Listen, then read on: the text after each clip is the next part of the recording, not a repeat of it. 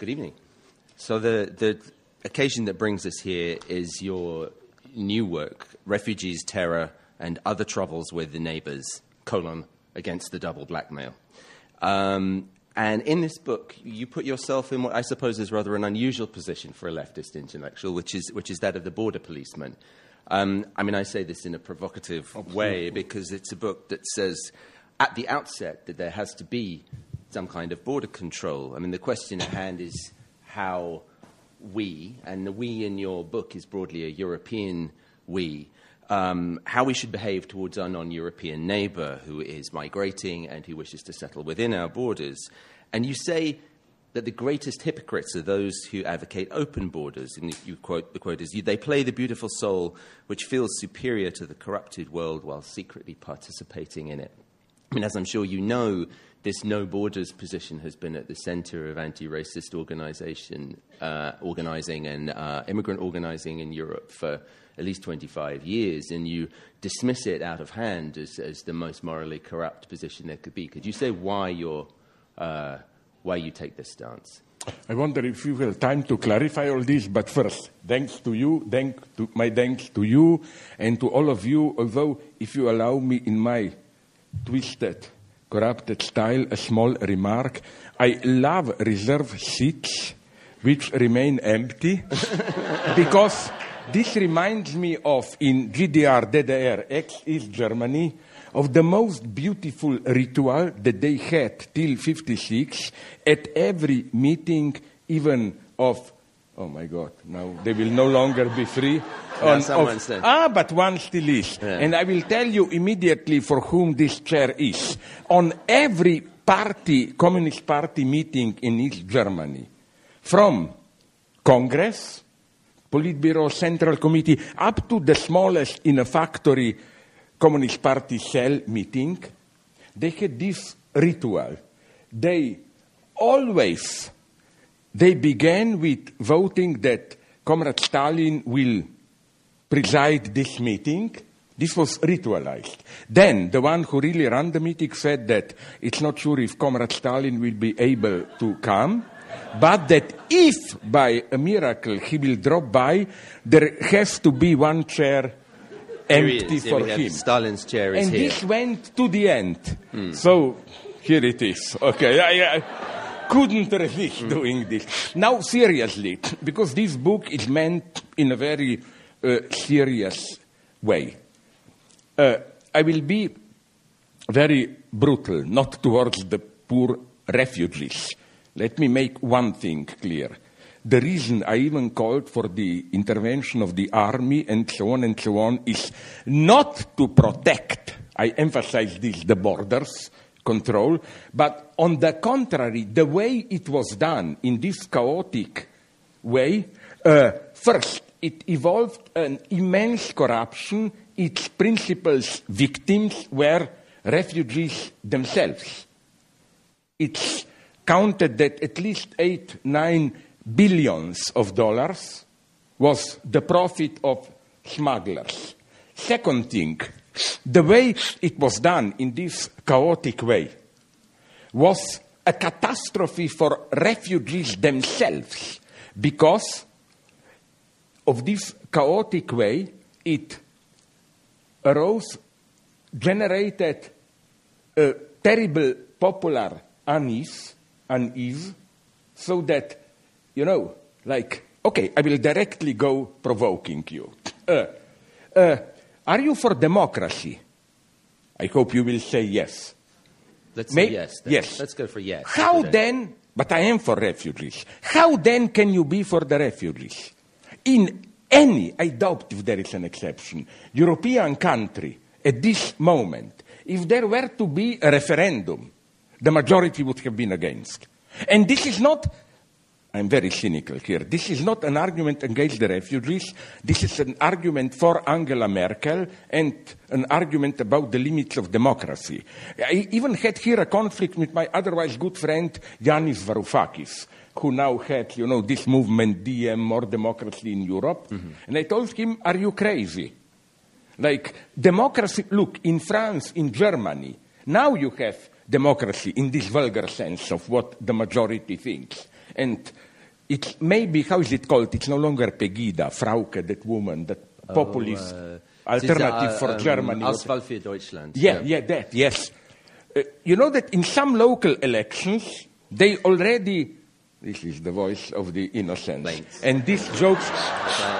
Sorry, I hope you allow me a dirty. I cannot resist it. Uh, one of the excellent jokes what this innocence of a child can say. It's a deeply Hegelian joke.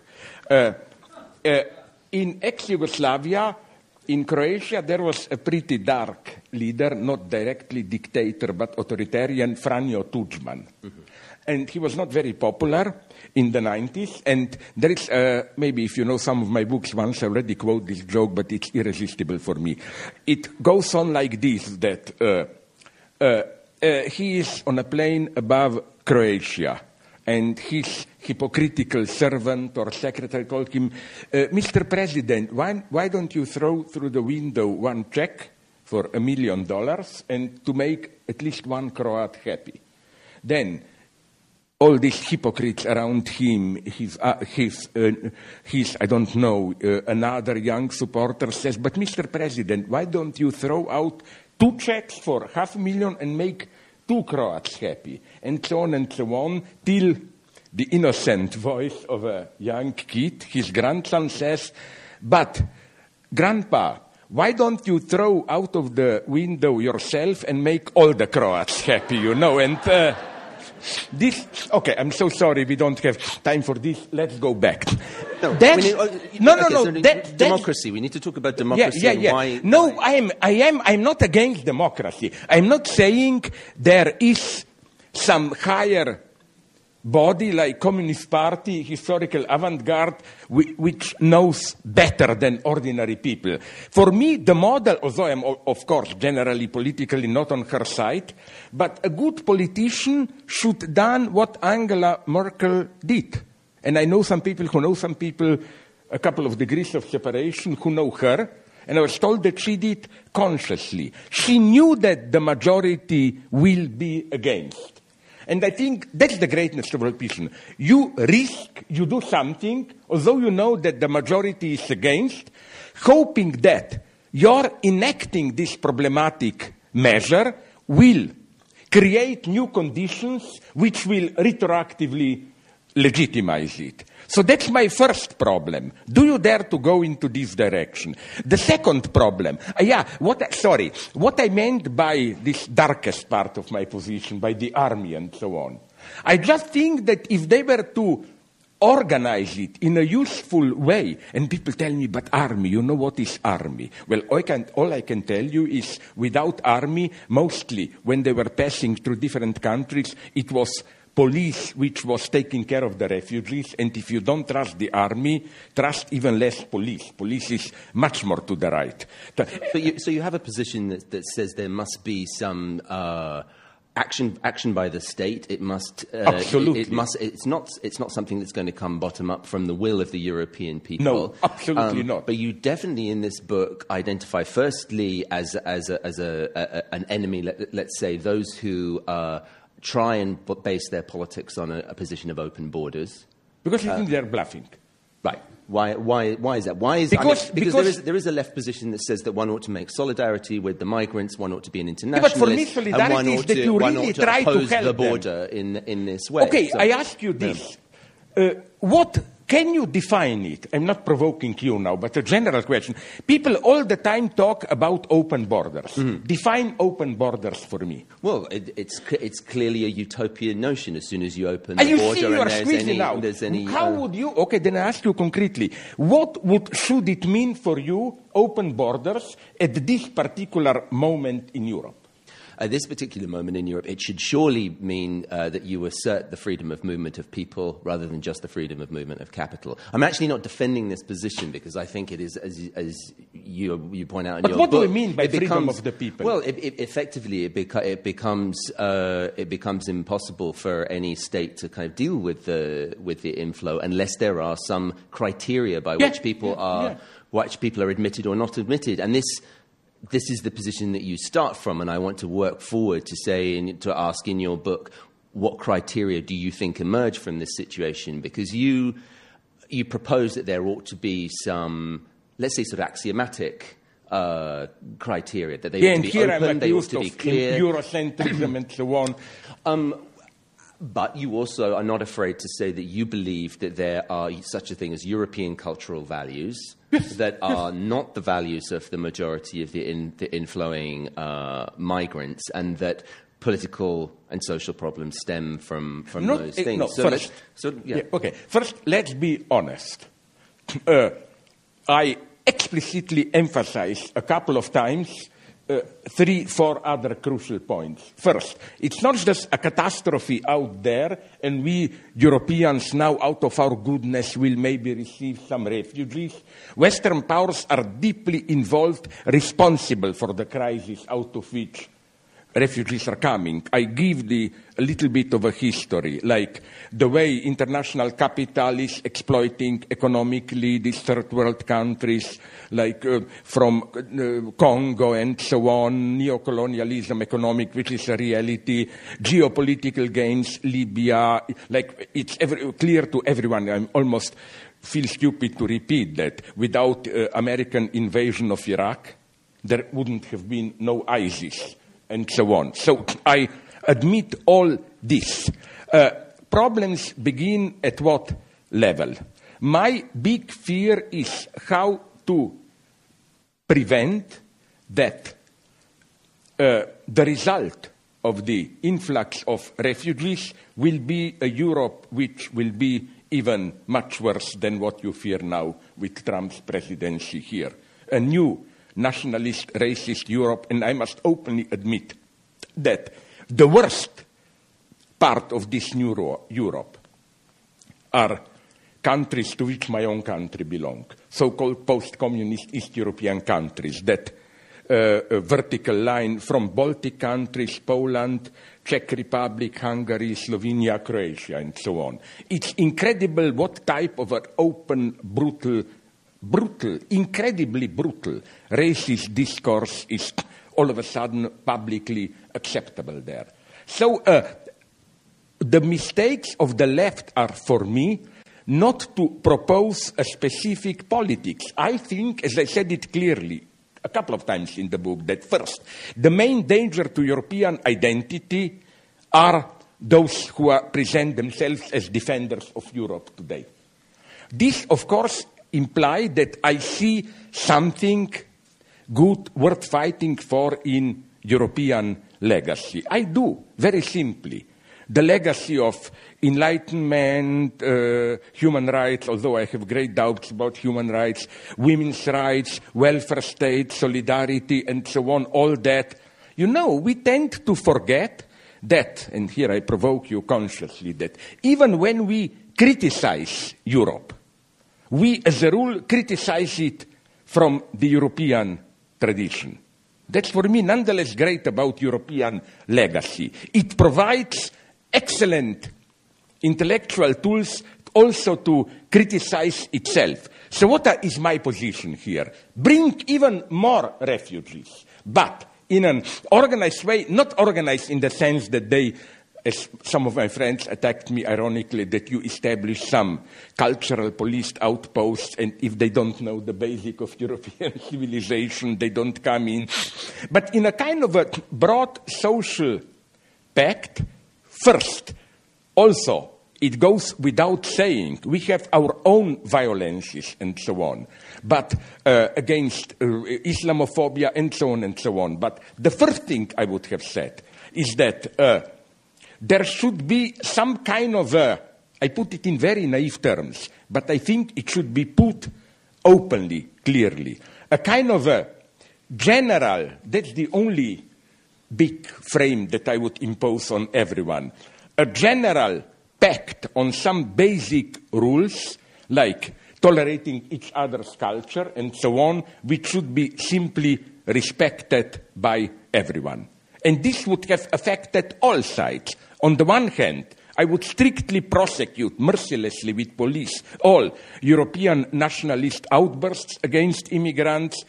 On the other hand, and here I see one of the catastrophes, you know, some, I underline three times, some of the immigrants, for example, in which countries? I know examples of Germany, Sweden, Denmark, and Netherlands.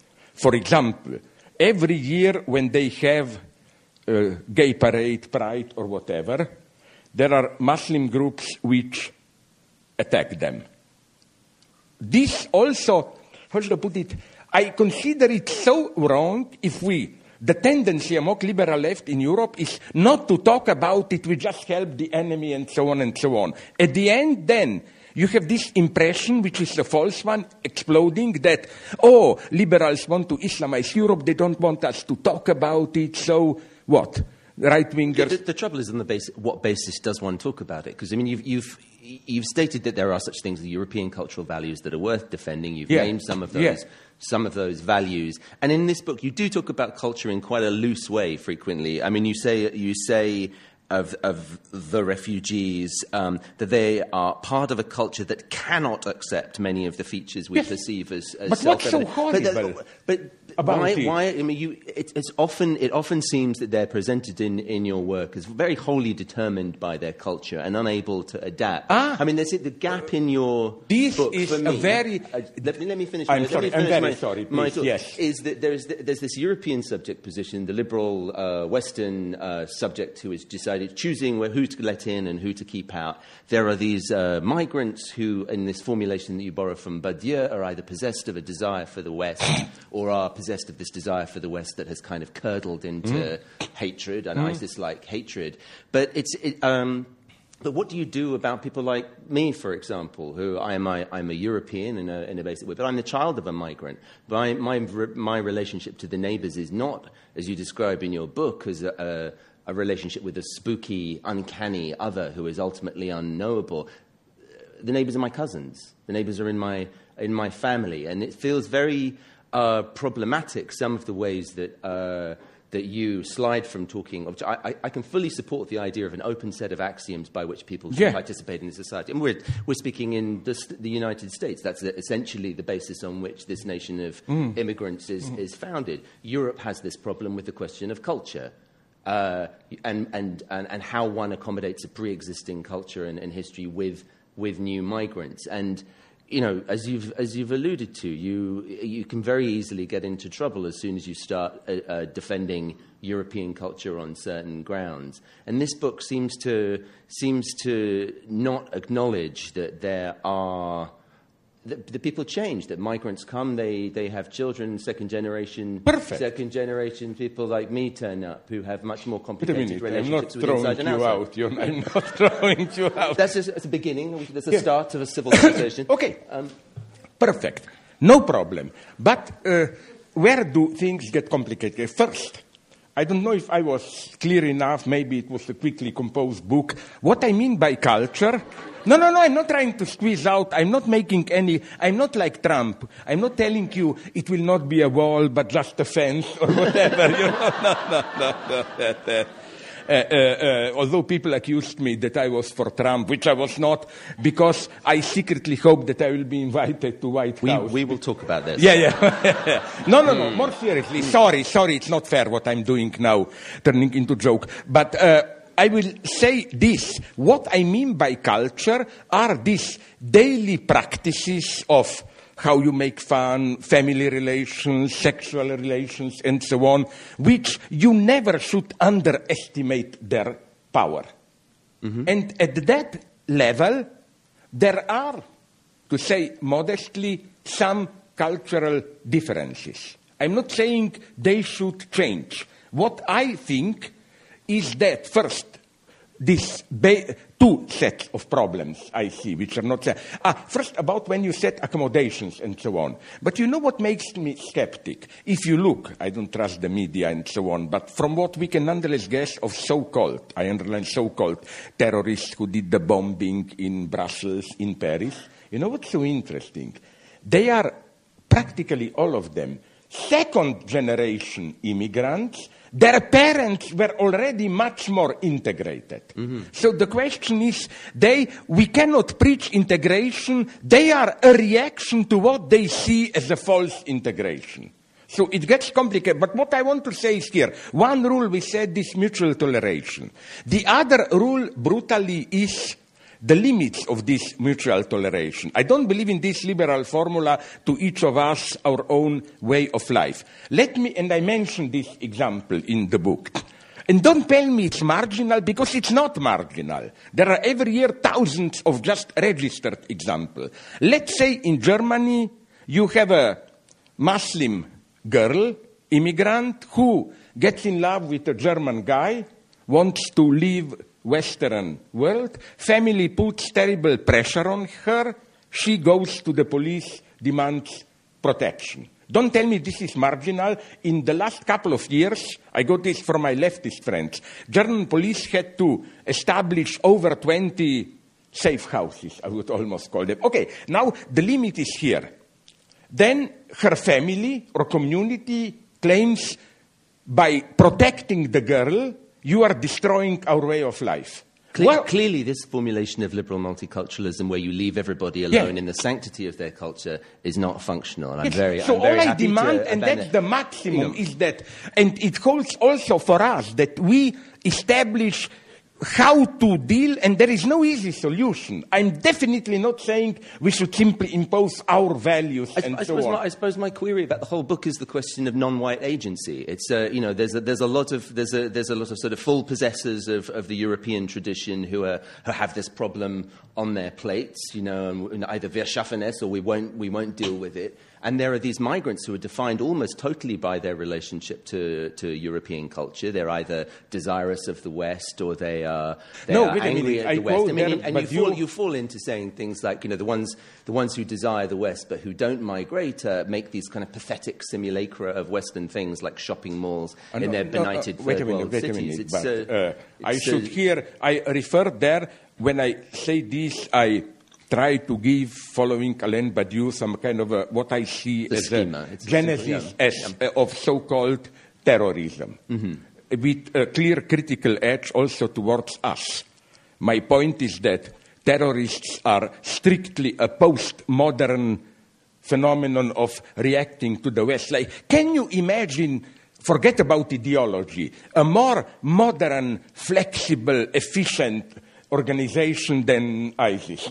no, in its mode of organization, a, a post 1789 organization. yeah, this is even the aspect this, of yeah, ISIS yeah, they're even they're, they're good Leninists. Yeah, know, I mean, yeah, it's not this. All, so we agree with this, nothing, cor- just this. A certain, put them publicly, minimal rights, and also not just patronize them, involve them, let them say their side. Like, I didn't like after that uh, Köln uh, train station it's not clear, I admit it, what happened there. Uh, one thing I'm sure of, you remember, New Year's Eve, thousands of blah blah people there uh, harassed a little bit women. But now I only got it what really happened. It was absolutely not a serious attempt at raping or whatever.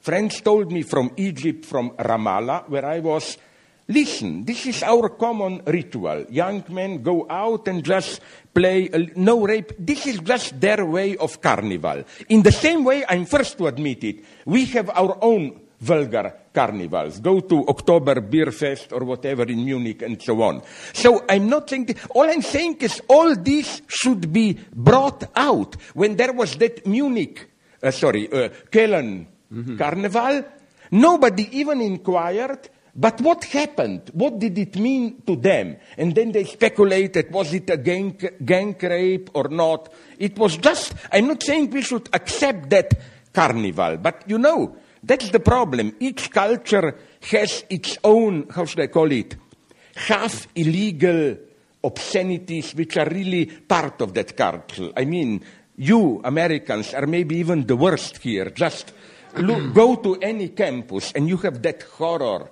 My, my European morality is shocked that you call here fraternities and sororities. Like, I rather don't even think what happens there and so on. So again, the second problem I'm ready to raise up here is there is none so again, my position is absolutely clear. I said is more refugees in Europe, but let's do it in a way that would prevent right wingers take over. Of course, not in the simple sense, let's concede to the right wingers. No, they will be.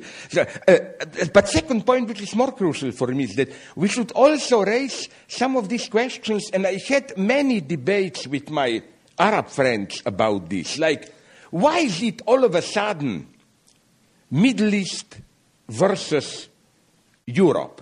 Why is, and I find this a little bit ironic. All the time we hear there are new centers of power, China, India, uh, uh, uh, United States, Pacific Rim, whatever, Europe is out. Yeah, but obviously many people still want to go to Europe. Now you will say because Europe can be reached by feet, it's closed there. Ah, this is for me the biggest enigma. Why do we talk so little about it? Uh, listen, just beneath, below the crisis region, which means Iraq, Syria. There are a couple of Arab countries which are very wealthy, to put it mildly. And why, why do, not why do you they, think why do you think they don't take refugees? Because why it they are not Saudi crazy. and and because they are afraid of unrest. Because they are mafia states. I claim that Saudi Arabia is not even. That's why it is such a good ally of the United States. Saudi Arabia is not even a normal. Think of Saudi Arabia as a big banking corrupted empire where a big family is in power. What about uh, Qatar? Qatar, I exploded when I had a talk at Al, uh, at Al Jazeera, a very polemic talk. Like they say all the time, "Ooh, how brutal Europe is," and so on and so on.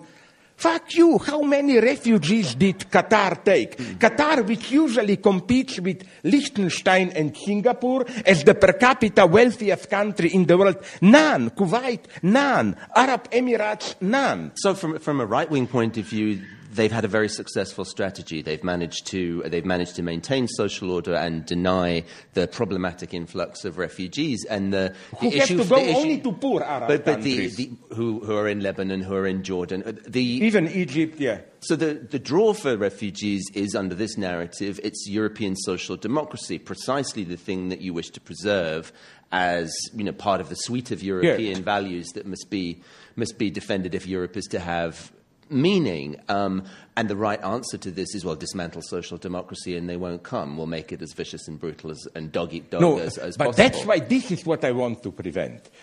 And the only way out I see is organize, large organizations, state, and so on. Here we come to my authoritarian leftism. I openly admit it. I see limits in democracy, and I don't think that the left should follow this eternal seduction with, you know, uh, multitude, local democracy. People should organize from themselves, from below, and so on and so on. So a bit of t- old-fashioned top-down statism, but Why how? old-fashioned? But I- how European governments don't feel that they have the mandate to do that. Brexit has got everybody on the run in Britain. Everybody's now out trying to outdo themselves and being as harsh as they can. The French are looking very nervously towards a Marine Le Pen Front National victory in April. I We've got the. Dutch elections I'm coming. We've yeah. got Merkel is going to take a beating in the November German elections. How is this? Uh, coordinated state action in favor of the refugees possibly going to function? Uh, it How's it gonna happen? No, no, here I'm simply a pessimist. It will not happen, which means maybe that it's the end of Europe the way we know it. The only conclusion that I take from this, then we will say, so what? No, no, no. It's that uh, I reject, and this brought me also many enemies, I reject what I call, very ironically, the Brexit Trump leftists in Europe, those who think European Union is an organ of international capital, forget it. We should all do our own Brexit, Grexit. We should establish stronger nation states which will be mm-hmm. able in their sovereignty to preserve more of the welfare state and so on. and, and be protection, economically yeah, I totally disagree with this. Listen, when some leftists in Britain were for Brexit as a chance for a new social democracy, I told them, are they crazy? Listen, a friend provided me with a list of all big conflicts in the last 20, 30 years between British government and European Union. Sorry with this terrifying European bureaucracy. Sorry, but almost in all the cases I'm for Europe. For example, 20 years ago, a little bit less, when Blair was president, around the time, European Union wanted, wanted to impose in all Europe this basic at least minimum welfare state provisions, like the maximum of hours you work per week, the minimum of holidays you get per free time that you get per year, even some ecological standards. British government rejected them all, claiming they limit their, uh, th- their competitivity and so on and so on. So I claim Brexit not only will not enhance British sovereignty, it simply means we want to sell ourselves to global capitalism totally, directly, even without the, this moderate elitist protection of It's Europe. going to end up as the Cayman Islands with worse weather. I think that's the. Sorry? des- it's going to be. It's, Britain is going to turn into the Caymans with worse weather. It's going to be a. It's going to be a. This is a, a, I pla- a platform artist, for but wandering this is finance the most capital. wonderful definition that I heard. Yes, yes, of United Kingdom. So now I'm going to be nasty to you. Um, you brought up the T word. You brought up the Trump word. You before the election. Uh, Now it's not the, no longer the F word, but the, the T word. T word. The, yeah, yeah, the great yeah. euphemism of Brooklyn. Um, you, if not endorsed Trump, you said that Trump was the preferable candidate to Clinton. And as you know, in, in making that judgment, you put yourself on the other side to the vast majority of uh, non white people voting in this country. Your, uh, and I mean, as far as I understand it, your position was basically a sort of Leninist position that we sharpen the contradictions and there might be some interesting revolutionary possibilities that could come out a of, a, of yeah. a Trump win.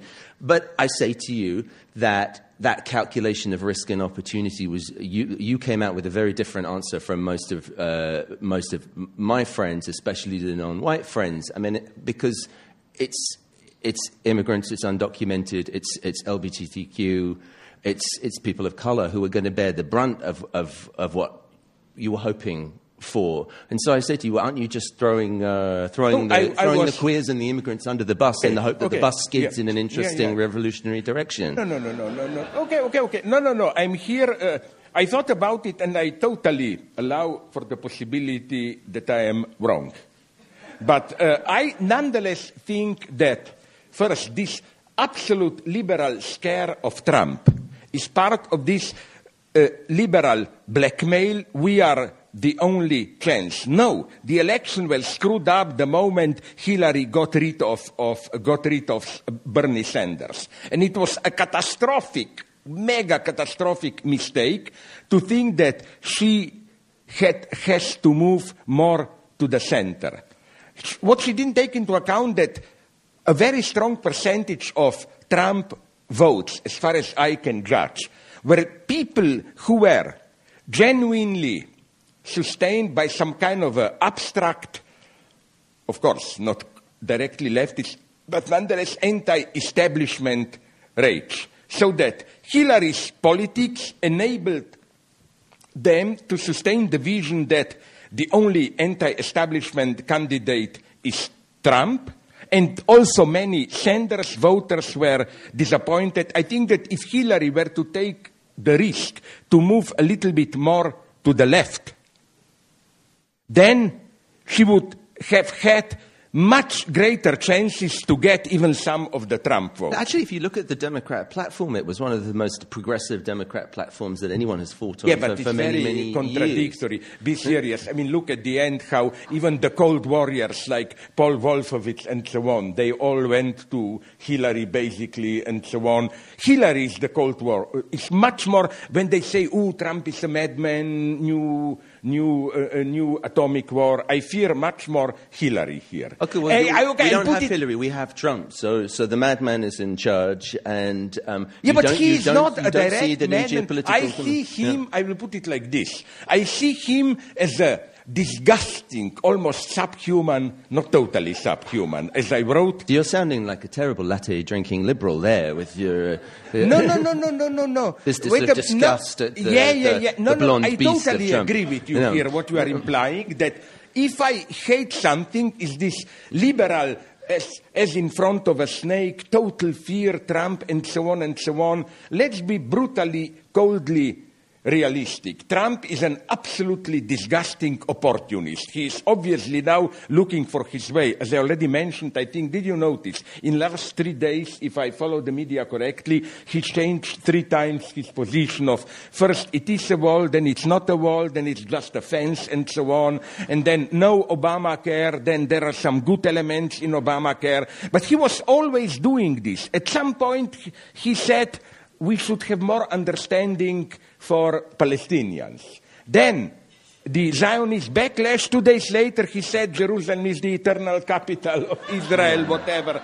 I don't fear Trump. I fear much more the, you know, all those Republicans for whom Trump was too much are now, Now the coming- Trump is coming power coming back, and I fear of their influence or, on Trump's politics. So- so but if- don't you? yeah. But Oleg, so I think nonetheless, that's my big fear.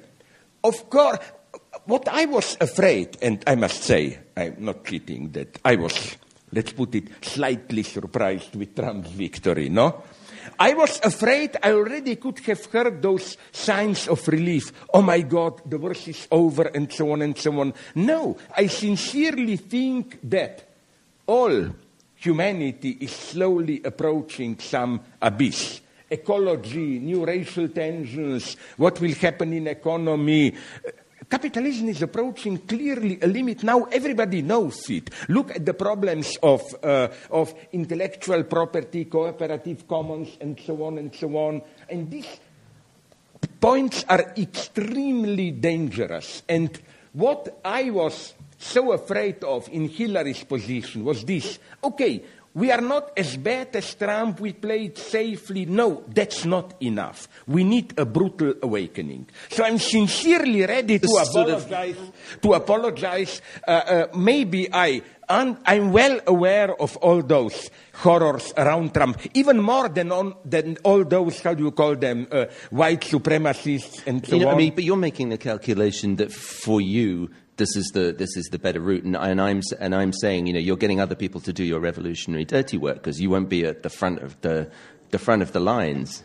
Wait, uh, okay, I will put it uh, like this. Uh, it will sound ironic, but I mean it pretty literally. You can apply this criticism to all revolutionaries. You know that Lenin was ever really risking his life? No, he was in safety in Switzerland. You know what was Marx doing when there was Paris Commune? He went on a first-class train to Karlovy Vary, Karlsbad, and so on. So I, I think that don't, now I'll say something very brutal.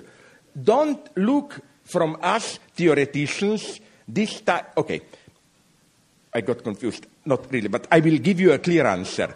Jacques Lacan once provided a perfect formula. When somebody accused him, but you are preaching in your theory one thing, but you are doing a different thing. He said, a good psychoanalyst answer is always, don't look at me what I'm doing, look at what I'm saying. The truth is there. In, even so, what I'm saying is this. I mean it very seriously. Let's say I'm a hypocrite who care more for the honoraria that I get or whatever. It doesn't matter. What matters is the social effect of our words. And believe me, even at that private level, I could defend myself. I appeal to you, to some of you who read your newspapers. Didn't you notice that up till like three years ago, I, published a co-ed in New York Times every two, three months. Now I'm prohibited. Till two, half a year ago, from time to time, I published uh, uh, at least online in Newsweek. I am out. In England, I'm already for two years prohibited. Three, did you find anything by me in London review of books? I am out. So there's a backlash against you. Why? Why is that? because I think I disturb, uh, I, because I am a disturbance to both sides. And I think right wingers are even more right here. They still perceive me as a danger. While leftists think I'm some kind of, I don't know, fake or whatever and so on. But it's very interesting how this works. You know how all of a sudden, the more some crazy left wingers claim that I am, I don't know, there are even truths like I'm right-winger. obviously a CIA agent, yeah, Trump of theory, yeah, no longer Elvis of theory, but The Trump, Trump of of theory, theory. yeah. Okay, but I'm almost tempted to say cynically, if I'm Trump of theory, where are my billions? My God, you know what I mean? Like, I'm more and more excluded. Now, the only place where I can publish in the United States is in these times. And even there, it's mostly online. Mm. And even, for example, I published that, I know, very problematic text for some people. I stand by it totally in Philosophical Salon on LGBT. Can you imagine the backlash? The guy who runs uh, the mm-hmm. Philosophical Salon was almost fired and so on, and all of a sudden the liberalism of liberals ended. They claimed no debate with me. It's a shame that such a text was even published and so on and so on. So don't, uh, don't, how should I put it? I like this ingenious uh, new concept by the great American intellectual uh, uh, George Bush the Younger.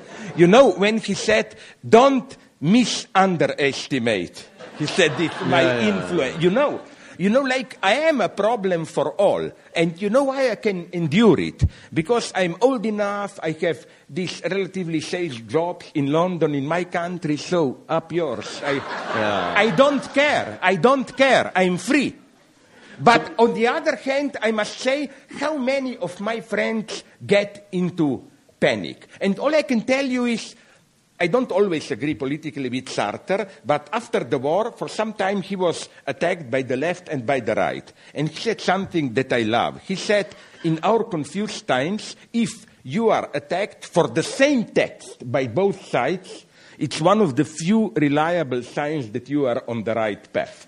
And it happened to me with my book, I will finish then, sorry, uh, that uh, uh, um, on September 11th, uh, Welcome to the Desert of the Real. Mm-hmm. I'm sorry, I cannot show you. Friends sent it to me. In Al Ahram, it was uh, criticized as the most perfidious Zionist propaganda. In Jerusalem Post, it was criticized as the most brutal anti Semitism and so on. Eh, if this happens, maybe. Um, but so, you know, on the other hand, I don't provide answers. One should, I totally agree with you. I'm walking on very, very thin ice in this book. But don't you think that one has to shock people today, even when we are dealing with problems today's academic left? They like to change confronting problem into yet another moralizing, self-satisfying reflection. There is no real sense of urgency.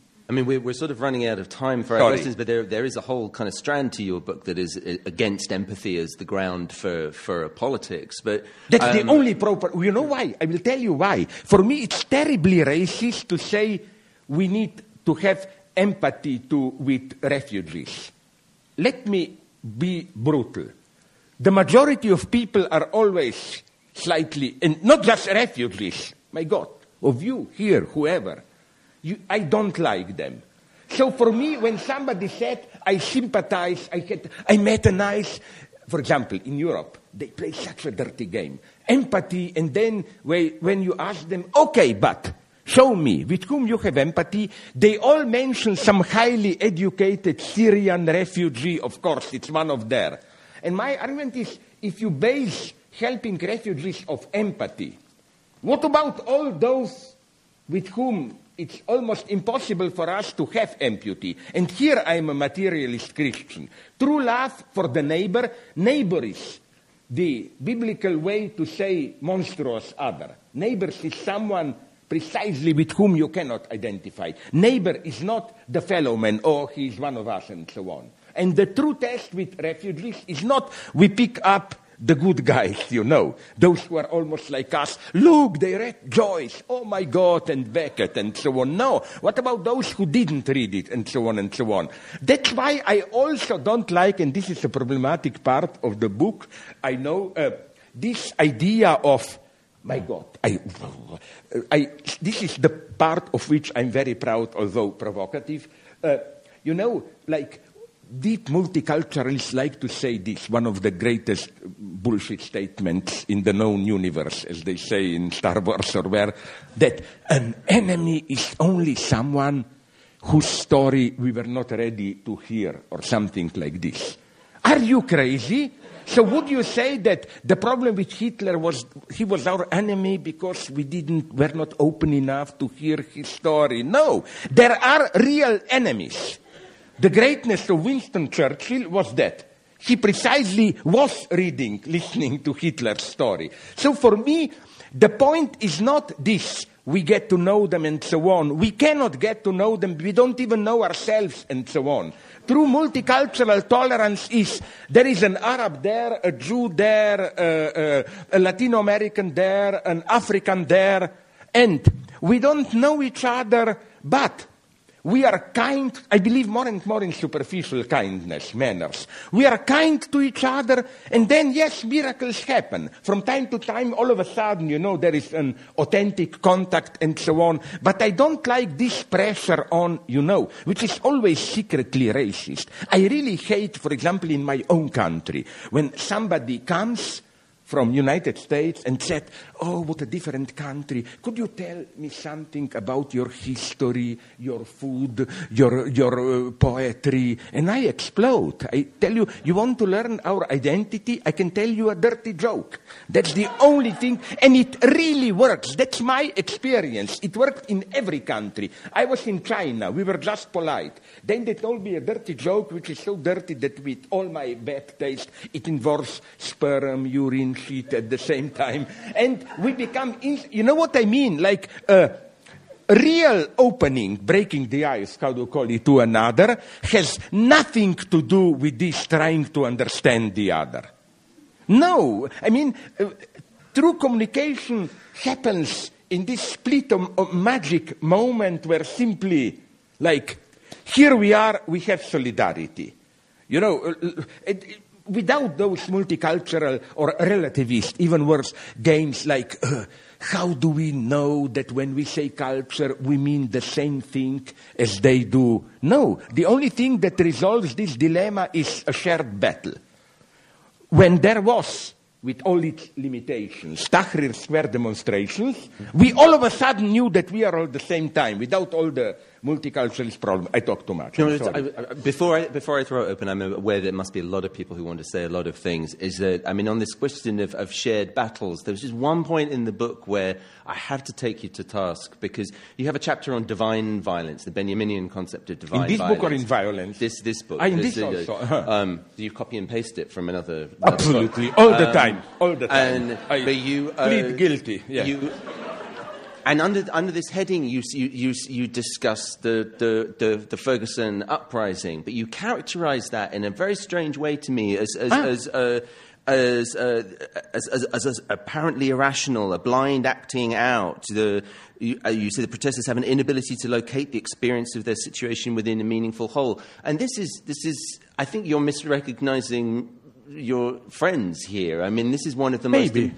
significant and important civil rights movements to have emerged since the 1960s. And if you feel it's insufficiently no, directed yeah. and no, political, but I'm I should, much more radical should uh, give there. you the link to yes. the movement for the, the, the, platform of the movement for Black Lives. It, okay. I thought it was strange that you didn't. Okay, no, let me make my I, position agent, clear. I am radically for Black Lives Matter and so on. I even agree with Black Lives Matter against those liberals. It's totally wrong, non-dialectical. We say, why only blacks? Why not all lives matter and so on? You know, this is a lie. I cannot develop it. And I even wrote, you see, and they didn't want to publish it, neither in Guardian, because two, another text, when I confronted the two positions, you remember, a couple of months ago, a black guy shot a couple of white policemen, mostly white, I don't even know if they're all white, and then Trump and all our friends exploded. No, that's the limit, and so on. No, this is, of course, a deplorable act, and so on. But if we compare these two crimes, a policeman shooting a black guy and a desperate black guy shooting policemen, I think, not morally, but immanently, even morally, why not? What the hell? the, the, the second one, that is to say, white policeman shooting a black protester, whatever, is infinitely more dangerous. Why? I speak here precisely as a law and order guy, because in the case of black guy shooting white policeman. It's simply somebody totally desperate, out of law, not a person of law, shoots representatives of the law. That was for our good Donald, wife of the great Slovene woman, and so on. uh, uh, uh, the great crime. But isn't something much more terrifying in a policeman shooting a civilian? Because this means that the rule of law is undermined from within. Who will protect the law when the law itself does the criminal acts and so on and so on? So I'm very clear here. Secondly, I apologize myself. I know what you said about Ferguson and so on. But my point was this one. Even if sometimes these demonstrations go violent and so on, Mm. and of course, let's say I would have found myself at such a place and some black guys would have beaten, beaten me and so on and so on. Of course, I would be scared like sheep trying to run away and so on. I would even not be afraid to call for police. But nonetheless, this is why I call them divine violence.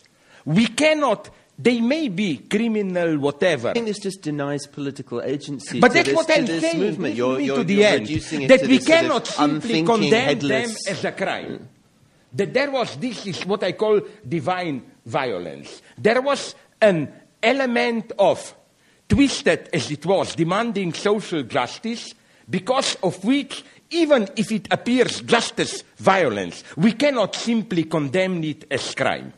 That's why, and this is for me crucial, this is the difference. So I'm going even further. I'm not just saying Ferguson are okay if they obey the law, but uh, uh, if one steps back and throws a stone at, uh, at, a, at a window of a shop, oh, it's over. No, even in that case, like, uh, we cannot simply condemn it. And that seems to me crucial, not to, when we are doing with de- dealing with desperate protest, social protest, of course, I'm not saying you should dare confront them and say, oh, please kill us, I'm a white guy, I'm guilty for everything. But nonetheless, we don't have the right to simply criminalize them, No, condemn but, but my, them. my problem is not is you're, you're misunderstanding. I'm sorry, think, but yeah. is that you, you contrasted it to a sort of a properly political street riot, the Paris 1968, and this and, and somehow this these these black-led movements fall Wait short of that. No, no, no. that- Here I mean, I was are wrong. theorized. They have all you know. They have there you know there are. I agree, there but I was more come out. thinking, I must Yeah. say, I was a little bit confused. thinking the there. I was more, thinking about banlieue in Yeah. Paris, which were for me a true tragedy. I think we and should also, you remember separate in them. I think yeah, there's a I agree. definite I intellectual apologize. mistake I agree. lump those but you know also, and also that English British riots two years, three ago, Mm-hmm. which were triggered by when uh, uh, uh, India and Pakistan, I don't know what guy was shot by police. But then it turned out into just looting the stores and so on and so on. And it shocked me how, and this is the sad predicament indication of where we are. We claim we are in a post ideological era.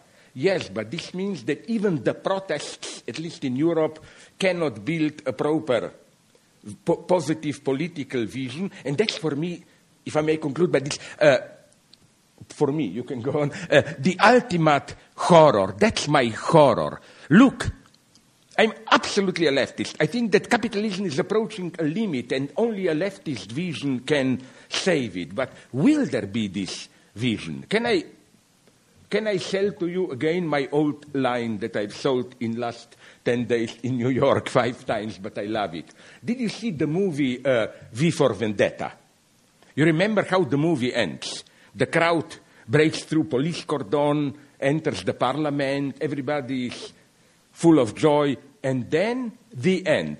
I'm ready to sell my mother into slavery. I can say this because she's dead, no? I'm, uh, uh, if, for, in order to see a movie called Vendetta Part, V for Vendetta Part 2, The governing years. yeah, but what do they do then? Do they nationalize industry or what? They don't look. Syriza, it seemed that they have a vision. Mm-hmm. And this is the, the mini tragedy of our politics. What did Syriza do? Won heroically the referendum, next day, capitulation. And I don't blame on them, ooh, betrayal.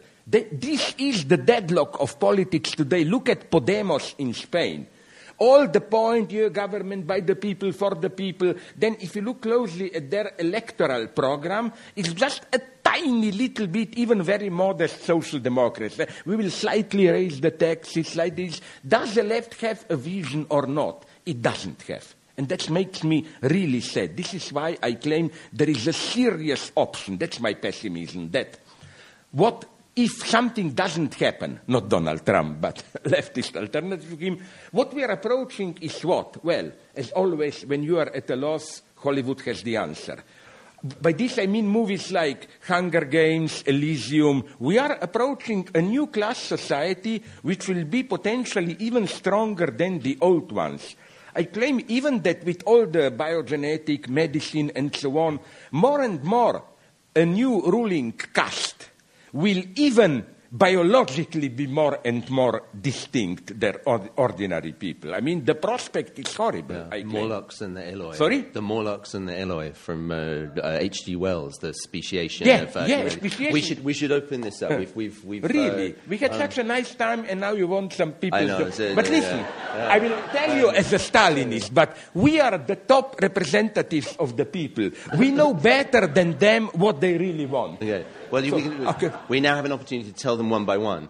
Um, Yeah, yeah. So there's a microphone Ah, just that's on, on that side, and if you if you want to try and ask a question, please line up there where Joel in the pink shirt is, and you'll be told whether Now, you're what valid would or be not. My ideal debate that we give an answer, and then they should raise guess to what question this was an answer. That would be my ideal debate. Please, I'm Um, sorry for. You can see that I'm like that Scorpio from that old Orson Welles story, Scorpio and a frog. No, even if I drown, I will bite you. You know, it's my nature. Sorry. So we, Please, we, we have a lucky winner. Hello? Oh, hi. Thank you for coming in. Uh, I really enjoyed the talk. Uh, my question is you said that Hillary lost because there was an anti establishment trend. But, I mean, if Joe Biden ran, I mean, he probably would have won, right, off Obama's record. So, how true is that? Sorry, I didn't. Uh, Uh, she, Biden would have won, possibly. Um, and but so it was this really an anti-establishment victory for Trump. I mean, you know, I mean, frankly, it was probably white suburban soccer moms who Of put course, him in. no, Uh, no, no. I, I know that this anti-establishment has a certain fascist logic. It's a fake anti-establishment, my God. No, but you know what's my point here? That simply this left liberal uh, re, uh, uh, democratic consensus it terrifies me, and I wonder if Biden was the one to break out of it really. I think Sanders was the only one. You know why? I will tell you exactly why.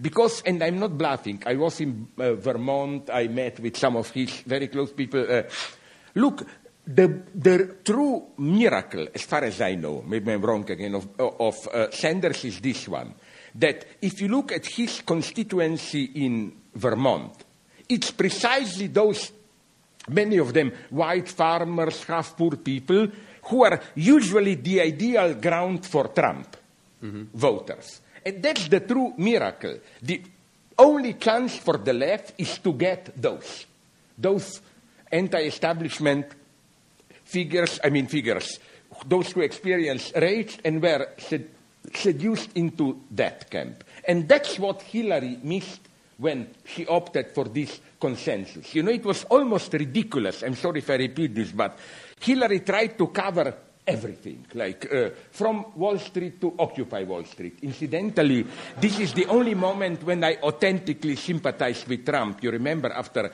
Bernie Sanders supported Hillary, he said, this is almost like somebody from Occupy Wall Street supporting Lehman Brothers or whatever. I think that uh, that's maybe, maybe there is a chance, maybe not, the, the opportunity. And again, maybe you know more than me. I'm definitely not dreaming that Sanders is the first step towards some new communist party and so on. That game is over. But we need a more, still very rational, no crazy things, more radical left. That was my fear of this Hillary consensus. Again, it was Wall Street and Occupy Wall Street. It was, as we all know, Saudi Arabian money and LGBT plus and so on. And when you have this all encompassing, in an ironic way, I put it, rainbow coalition, the first question to raise is what had to be excluded in order to get this coalition. And it's clear, those like Sanders who were a little bit too much to the left. And she paid the price for it, I claim. Thank that you. would be, but it's a very simple answer. Again, don't misunderstand me. I don't pretend that I really know things. I'm even very mad about writing such shitty books as this against the. No, you know why? I'm not kidding. I'm an old guy who wants now to write some big, fat philosophical books. And even when I read political stuff, like by my friend uh, Jeremiah Glick, I think, who wrote, wrote now an excellent book on uh, Haitian revolution and its echoes in world of art, and he touches there extremely important topic of the genuinely tragic dimension of socialist left revolutions. And he pleads for something with which I deeply agree that we have to admit that leftist revolutions also are radically tragic. In the simple sense, you want one thing, you get the opposite result, you have to totally redefine your goals, and so on and so on. So, even this interest is part of my more general how to read Hegel, why Hegel is today more actual than Marx argumentation.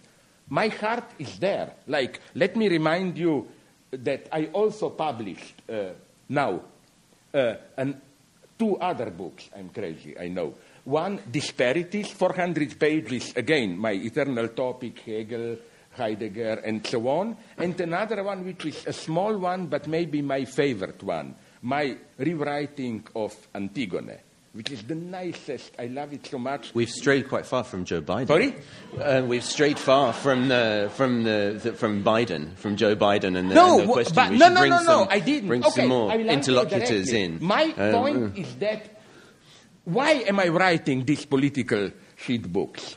Because I feel some kind of a civic duty. I always have a feeling that other people mm-hmm. who know more should have been doing it. I consider myself sovereign enough when I write about Hegel, Heidegger, whatever, but not there. I feel a little bit stupid. I don't know enough. But always I ask myself, but where are those others who should have known it better, you know? In Thank this you. sense, I'm giving you an answer why I don't know an answer to your Gra- question. grab the mic. Sp- say something. I just think we're at a horrific, horrific moment. Donald Trump is a fascist. Professor Zizek's statement that he's just an opportunist and not a fascist, I think, is outrageous and very dangerous. Nothing communist or revolutionary about it. And I feel this is a moment, I'm speaking to the panel and to everyone here, that we have to, in the name of humanity, refuse to accept a fascist America with horrendous impact, not just for black and brown people and immigrants and women here, but for billions of people around the world. I think this is a moment we have to stay in the streets. We have to keep resisting. We cannot accommodate with this. We cannot normalize this. We have to fight together and work together to stop this. I encourage we I'm, some of you may have got the flyer. I encourage everyone to get this. I encourage people to go to Revolution Books or revcom.us, get into this. But we have to come together and stop this now. And you can go to the website, there's more information on this. You know, I'm sorry. No, no I'm problem. being, I don't I'm have a being problem. brief. This is a moment. I'm, I'm going to be brief. Just let me finish. I think I this didn't is a moment. you. I know you didn't. I'm not. I'm appealing to the chair. Make, make, people- make your point and, and, I and will. move on. I will do that. Uh, come talk to me. And the reason I mention in the the website is because there is a deep analysis of where this fascism comes from that Bob Avakian's brought forward, as well as okay, as well as a new communism and a strategy for a real revolution. But again, we have to come together to resist and stop this. Thank you. Okay, I would love to answer to this. First, let me go step by step. First, something is absolutely missing in what you said. Even if you belong to Bob Avakian, you have spoken now as a liberal in despair. Oh my God, catastrophe happens. No, Trump is a symptom. He is a symptom of what is wrong with Hillary, with Democratic Party. Our first act should be, what did we do? Not this moral satisfaction, horror, horror, horror. What did we do wrong? We, the moderate left and so on. If we don't do this, you will get another Trump, maybe even worse. Second thing, second thing, uh, you know, again, I wrote this. I, Trump is a scam, whatever you want, but be careful with these big words. If you want to be a Marxist, you should avoid this. I get this leftists with some leftist attitude of you see something disgusting emerging, and without proper analysis, which I didn't see, you simply use the old, as the Germans say, Schimpfwort, no? Like, oh, fascism, fascism. No, it's not simply the old fascism. It's some horror that we may even call democratic fascism. The new right is so perverse. For example, do you know that in Netherlands there were even racists who were anti-immigrant racists who were almost left, left-wing multicultural racists. Like, do you remember that guy Pim Fortuyn in mm. Denmark, who was absolutely anti-immigrant, but his anti-immigration was based on in a disgusting way, I don't support him, on, on, on, in, on, on tolerance, he was himself gay, and so on. We have a, we have a lot of that on the outright here. There's the, the, the language of identity politics is absolutely part of the political rhetoric of the right here yeah, now. See, yeah, so I think that I agree with you. We should keep the emergency state. But the first task here is to ask, what did we do wrong? That's for me so crucial. If we don't do this, we will just, even if in the next elections Democrats win, we will just slowly be approaching the catastrophe. So my point is not no, Trump is not so bad and so on and so on. My point is that uh, the danger can, should not, okay, I'll put it this way. Trump is the symptom. So if you just fight Trump, you do what doctors call symptomal healing, you know. For example, you have some disease and you feel pain. Okay, you take a pill so that you will not uh, feel pain, but you don't cure the disease.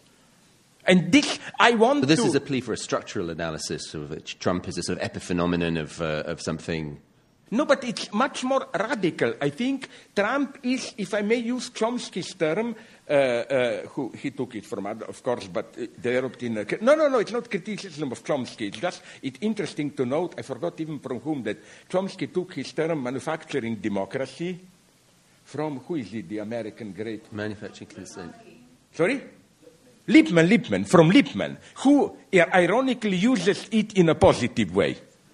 But in a way, what is do, going on now is the breakdown of the mechanism of manufacturing consent.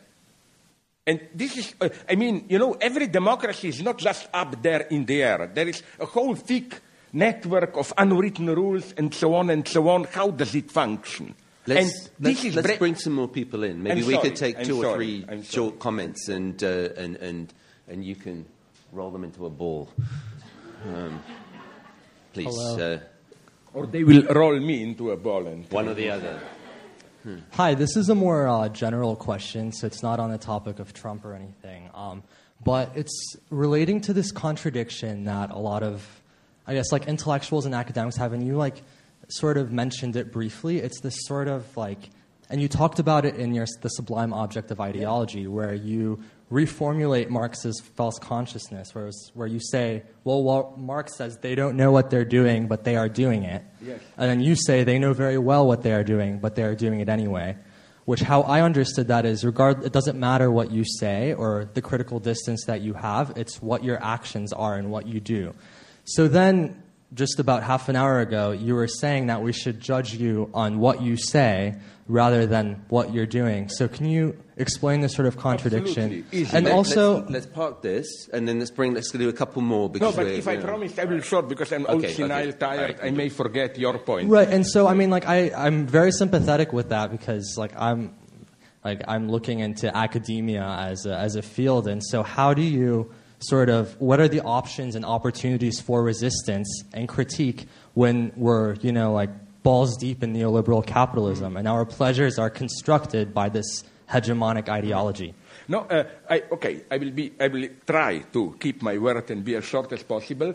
My answer would be that even if ideology means they don't know what they're doing, or they're doing, and so on and so on, uh, it still, and that's what Marx was very clear about ideology. Ideology is never simply an epiphenomenon in the sense that things are really happening out there. It's an illusion, but an illusion inscribed into social reality itself. It's a lie, but a lie which is embodied in social practices and so on and so on. So it matters how we talk about it. My theory, to give you a concrete example of this, but uh, we know what we are doing, but we are nonetheless doing it. And so, incidentally, I refer to here to Peter Sloterdijk. That's his formula of cynical reason. But still, uh, so the enigma is this one, and I try to explain it. I will not lose time now. If we are doing something and we know fully that what we are doing, why is this still ideology? Isn't it that words and acts simply overlap? My, my answer, I don't have time to go into it, is no. Because it's not the, there are not only two terms in play. What we are, reality and how we talk about her. Reality may be the same as what we talk about, but in between can be an illusion of which we are not aware. And we know it's an illusion, but we still follow it. If you will permit me, I'm sure you know it. Just to give you one formula joke, which I used already five times in my books, which is for me perfect to render this. Niels Bohr, you know the story, when he was visited in his country house by his friend, the friend noticed there on the entrance of the door a horseshoe. You know, the uh, uh, superstitious item uh, preventing evil spi- and spirits entering the house. And the friend asked him, But listen, you are a scientist, why do you have that bullshit there? And Niels Bohr gave him a perfect answer. He said, Of course, I don't believe in it. I'm a scientist. But I have it there, horseshoe, because I was told that it works even if you don't believe in it. That's ideology today. You know, like you know the truth, but you act as if it's not true and it works. And the paradox today is that, and that was my trauma, disappointment with Yugoslav self management capitalism. It's not only that it was an ideology that in reality didn't work. I experienced it through some of my friends who, for example, worked in the Central Committee of the Slovene Communist Party and they lost their job. Two of them. Why? Because they took the official ideology literally, seriously and were judged already to be too close to dissidents. So you had in ex-Yugoslavia a paradoxical regime where it was a positive condition to be part of the system of not taking the official ideology seriously. You had to have a cynical, ironic stance towards it. If you took it too seriously, you were immediately suspected to be a dissident and so on. Thank you. Next. Hello. Next victim. Uh, I just have a, a question that, and I don't know who else to ask this to, but um, so New York City was, uh, you know, mostly, uh, almost totally blue, uh, all for Hillary Clinton, but Brighton Beach was totally red, which is where all the, you know, the the Russians that emigrated from the Soviet Union, uh, you know, post post uh, post the collapse, uh, live now, and and as a member of that community, like not a supporter of their beliefs, but listening to the Russian radio, one of the big, uh, you know, points seemed to be that we don't want those, you know, Muslim refugees coming into America. So how do you kind of reconcile these people who were themselves refugees just 20 years ago, being like really staunch anti-next wave of refugees. But it's always like this, this. I mean, I experienced the same with some of my relatives who lived in California. An uncle of mine was met with, married a, a girl from Mexico, and she was the most staunch supporter of we have to stop. Like, you know, some of the refugees like to be that last way. It's good that America accepted us, but sorry guys, it's full like we are, you know, and I'm here totally not cynical, but cynically realist in the sense that I don't surprise me. What do you expect from them? That they would say, oh, we Russians were also refugees. We, we will also all welcome all of you. No. You see, this is the realism of which I talk. We have to admit, and again, in Europe, up to a point, in some places I heard, Syrian refugees are playing the same game.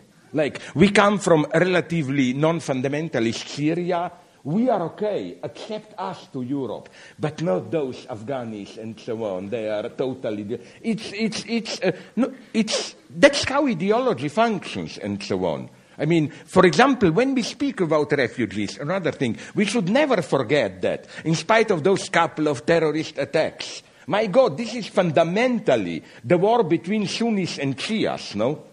That's where hundreds of thousands are dying. And we seem totally to forget this and just speak about some general Muslim invasion or whatever. But sorry, I don't have more time to go into it. And then we have one more, I think. So, Professor, so you mentioned uh, the last uh, three or four years uh, sort of prohibition against your work in certain publications where it had been regular in the past. Do you see a, a sort of uh, coincidence between the rise of identity politics, not only in the American academia, but also in the mainstream media, and this prohibition against not only your works, but also other authors who have similar types of ideas? And do you also see, by any chance, that there has been an increase not only in leftists with similar positions to your own, but centrists who are also mirroring a lot of the anti identity politics positions? And do you see any potential, especially in the context of Trump's winning the election, of a sort of uh, possible coalition with some of these centrists who might be possibly brought into a new type of struggle?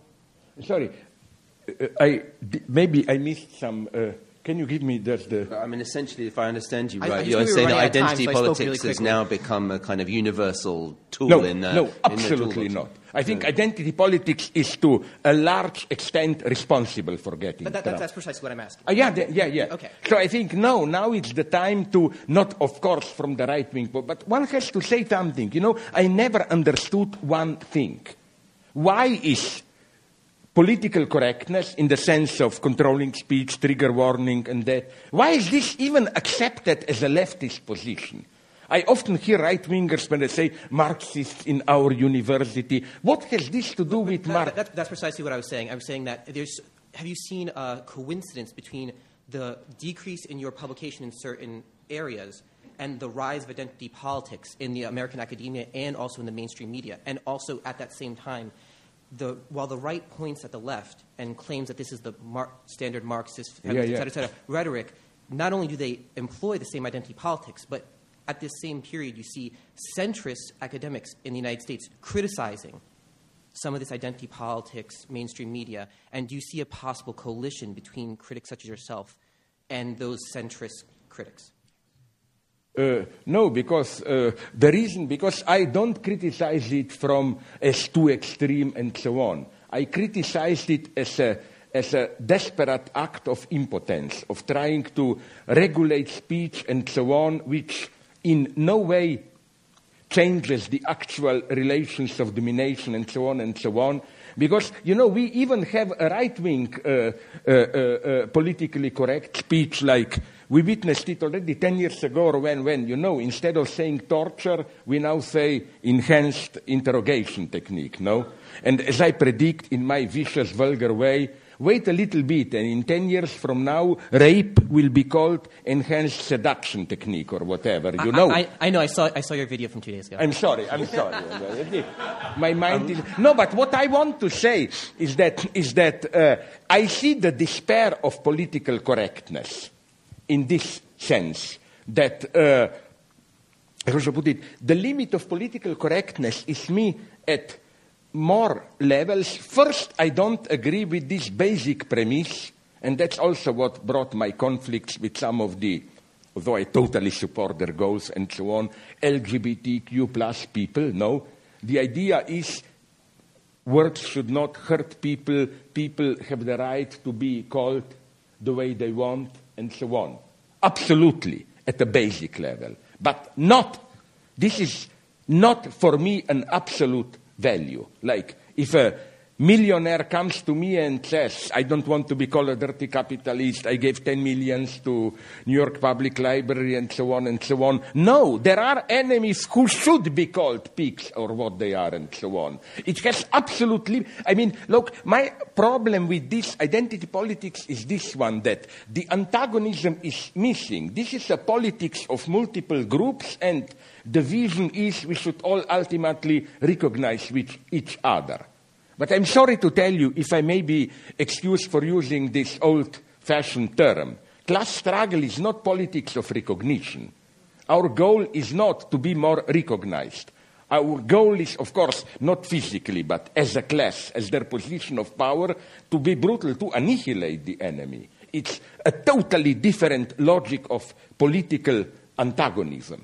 So, uh, this is what I'm so afraid of. And also at a different level, I'm always very sensitive to what I cannot but call si- secret class implication of many politically correct. This, like if you talk with people then privately advocate political correctness, it's so clear that those who use male chauvinist language are often, I don't know, Spanish immigrant workers. You know, it's this hidden class dimension, I see political correctness as, with all those trigger warnings and so on, as typical liberal middle class strategy of putting a screen between you and reality, of not confronting the brutality of reality. That's why I'm horrified as these latest university fashions of trigger warning and trigger warnings and so on and so on. No, university studies should traumatize you, shock you, my God. They are not safe places. They are places where you should be horrified, no? I mean, horrified not by disgusting professors there, like me maybe, but you know what, you know what I mean, yeah? I'm sorry that I didn't properly, I'm tired, uh, grasp your question.